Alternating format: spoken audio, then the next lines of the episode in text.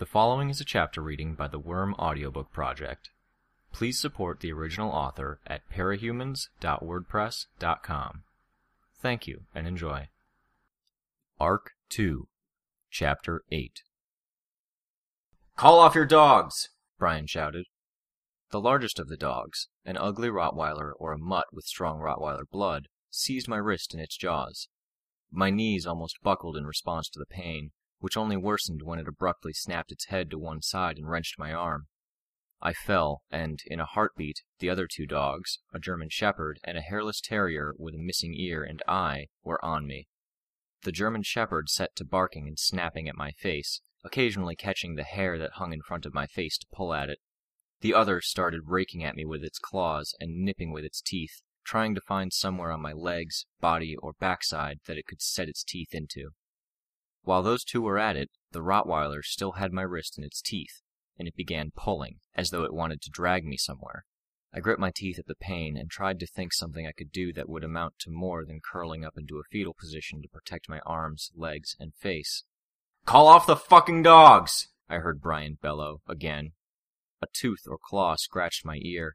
I think that's what spooked me, because my composure broke and I cried out. Just a second or two later, a much longer span of time than it sounds when a pack of dogs is tearing at you, there was a whistle. Hearing the noise, the dogs abruptly backed off. The one-eyed terrier offered one hostile bark followed by a long growl even as it walked away, as if it still had enough mean left in it that it had to let it out somehow. Lisa and Alec helped me to my feet. I was shaking like a leaf. One of my hands gripped the forearm of my other arm, as much to stop the worst of the trembling as to cradle the injury.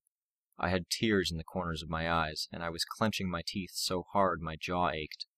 On the opposite side of the room, Brian was rubbing the back of one of his hands. The three dogs were sitting in a neat line ten feet away from the girl who was lying on the ground.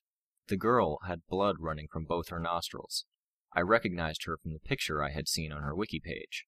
Rachel Lindt. Hellhound. Bitch. I fucking hate it, Brian growled at the girl, putting emphasis on the swear. When you make me do that.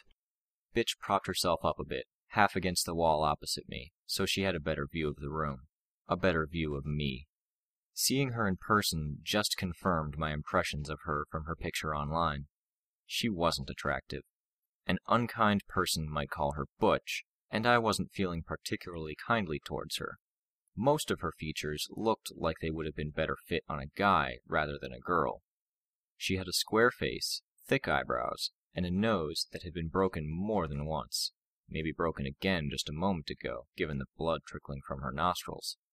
Even as far as her physical build went, she was solidly built without being fat.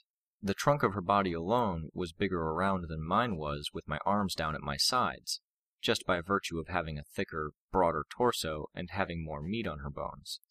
She was wearing boots, black jeans with tears all over them, and a green army jacket over a gray hooded sweatshirt. Her auburn hair was cut shortish. I took a deep breath, then, speaking slowly so I wouldn't stumble over my words or let a tremor into my voice, I asked, Why the fuck did you do that? She didn't reply. Instead, she licked her upper lip clean of blood and smiled. It was a mean, smug sneer of a smile. Even though she was the one lying on the ground with a bloody nose, she somehow had it in her head that she'd beat me, or something. God fucking damn it! Brian was shouting. He went on to say something else, but I didn't really hear it over the buzzing of my power in my ears. I realized I was clenching my fist, and habitually forced myself to relax it. Then, like I had done so many times over the past few days and weeks, I searched for a reason to justify why I was backing down. It was almost reflexive. When the bullies got on my case, I always had to take a moment to collect myself and tell myself why I couldn't or shouldn't retaliate. For a few moments, I felt adrift. Around the same time that I realized I couldn't find a reason to back off, I realized I had already wrenched free of Lisa and Alec's support and crossed half of the room at a run. I reached for my bugs and realized I'd been using my power without thinking about it. They were already gathering at the stairs and by the windows. All it took was a thought, and they started flowing into the room in greater numbers. Cockroaches, earwigs, spiders, and flies. Not as many as I might have liked, I hadn't been using my power long enough to gather those from further around the neighborhood, but it was enough to count. Bitch saw me approaching and raised her fingers to her mouth, but I didn't give her a chance to signal her animals. I kicked for her face like I might kick a soccer ball, and she aborted the whistle to cover her head with her arms. My foot bounced off of one of her arms, and her entire body recoiled as she flinched. Because I hadn't slowed down before reaching her, I had to use my hands to stop myself from running into the wall. A line of red hot pain ran down my arm at the impact, starting at the point where the Rottweiler had bitten my wrist. Reminded of the dogs, I glanced to my right and saw the largest of them standing, ready to come to his master's aid. I brought a large share of my bugs in between myself and the beasts. The last I saw of them before the swarm blocked most of my view, the dogs were rapidly backing away from the swarm, startled. Finding myself standing over Bitch, braced against the wall, I pressed the attack. Her arms weren't covering her face and chest, but I saw her exposed ear as a target and brought my foot down on it. Her head bounced against the floor, and blood bloomed from the top of her ear. The sight of the blood almost stopped me, but I knew that backing down now would give her a chance to set them on me again with a whistle. My toe found her exposed stomach, and as she drew her knees upward to protect her belly, I aimed a sharp kick between her legs. I managed to get kicks to connect firmly with ribs three times before she brought an elbow down to protect it. I didn't get a chance to do any more damage, because the dogs had gotten over their fear of the bugs and were closing in, circling around me and Bitch as the swarm extended. I abandoned my assault on Bitch to step away and face them. I knew I could set my bugs on them, but something told me the dogs weren't about to yelp and run away while their master was being hurt. I might have the swarm attack them, but if the pain of the bites and stings didn't stop them, they'd attack me and I'd be in the same situation I'd been in a minute ago. I doubted Bitch would call them off a second time. A shadow fell over my vision, like a jet black curtain sweeping in front of me, blocking my view of half of the room and the dogs. It dissolved into wisps of black smoke a second later, and I was startled to see Brian right in front of me, between me and the dogs. Enough, he intoned. The little one-eared cyclops of a terrier snarled at him in response. There was a sound I didn't recognize. It was only when Bitch tried again, more successfully, that I realized the first sound had been a weak attempt at a whistle. The dogs looked to their master and then retreated, still edging away from the swarm. I backed away a little as well, being careful to keep Brian between myself and the mongrels. Bitch coughed, then raised her head to look me in the eye. She rubbed her ear with one hand, and her palm was red with blood as she pulled it away. As the German Shepherd approached her, she rested the same hand on its head. The other two dogs moved closer to her, as if they could protect her, but their attention was fixed entirely on me and Brian. When a few good seconds had passed and Bitch had made no further overtures of aggression towards me, I sent an instruction to the swarm to make their exit. I could see Brian visibly relax as they faded into the cracks. No more fighting, he said, his voice calmer. I'm directing that at you, Rachel. You deserved whatever Taylor gave you. She glared at him, coughed once, and then glanced at the other two before turning her angry gaze to the floor. Taylor, come sit down. I promise we'll. No, I interrupted him. Fuck this. Fuck you guys. Taylor, you said she wasn't cool with me joining. You never said she was pissed off enough to try and kill me. Bitch and Brian started speaking at the same time, but Brian stopped when she started coughing. As her coughing fit subsided, Bitch looked up at me and snarled. If I ordered them to kill you, Brutus would have torn out your throat before you could scream. I gave them the hurt command. I laughed a little, just a little more high pitched than I would have liked. That's great. She has her dogs trained to hurt people. Seriously? Fuck you guys. Count this as another failed recruitment. I headed for the stairs, but I didn't get two steps before that curtain of black appeared again, blocking my way. Brian's powers in the wiki had been listed as darkness generation. I knew where the stairs and the railing for the stairs was, so I put my hand in front of me to make sure I wasn't walking into an opaque force field and on finding it to be more like smoke, I kept moving.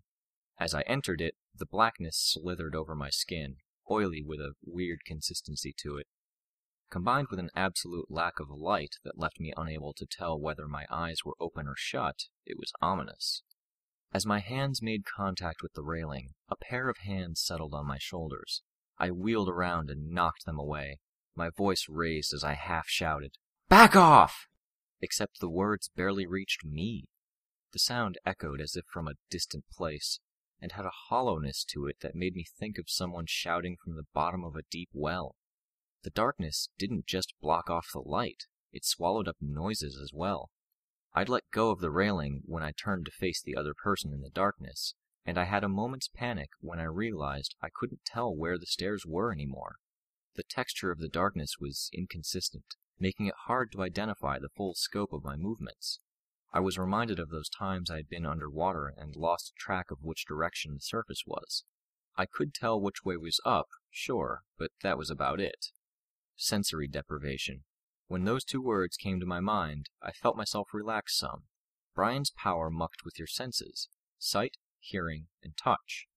I wasn't limited to those three. Reaching out with my power, I identified where all of the bugs in the loft and the factory below were. Using them to ground myself like a sailor might use the constellations, I figured out where the stairs should be and found the railing. The hands hadn't grabbed for me again, so I hurried down, down the stairs, and out of the oppressive darkness. I was only a few paces from the door when Brian called for me. Taylor! When I turned to face him, I saw he was alone. You're going to use your power on me again? I asked, wary, angry. No, not in the open. Not uncostumed, and not on you. It was stupid of me to do it in the first place. I wasn't thinking.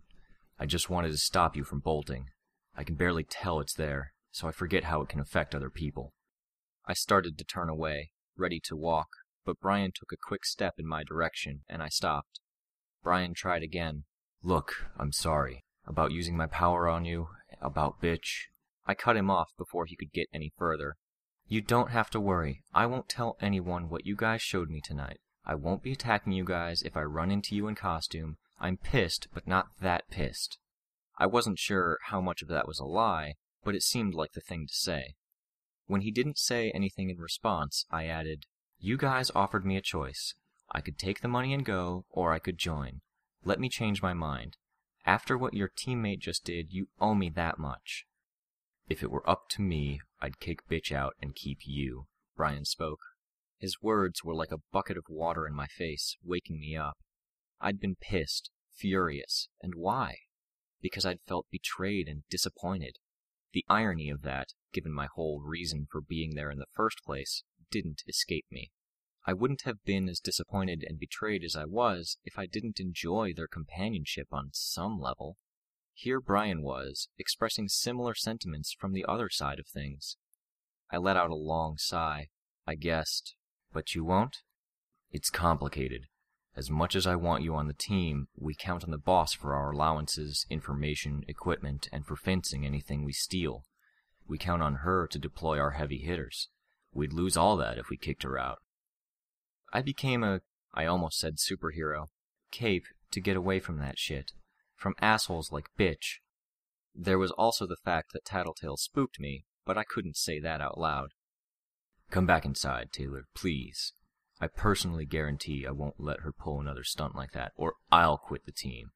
You're hurt, you're bleeding, your clothes are ripped, and you left your bag with the money upstairs. I'm trained in first aid. At least let us patch you up, get you in some new clothes. I glanced down at my arm. I had my right hand clasped around my other wrist, and there was blood on the sleeve of my sweatshirt. And my costume was still upstairs? Fuck. Fine, I sighed. But just so you know, I'm only coming back because she doesn't want me to. I quit, she wins, and I'm not fucking having that. Brian smiled and opened the door for me. I'll take what I can get.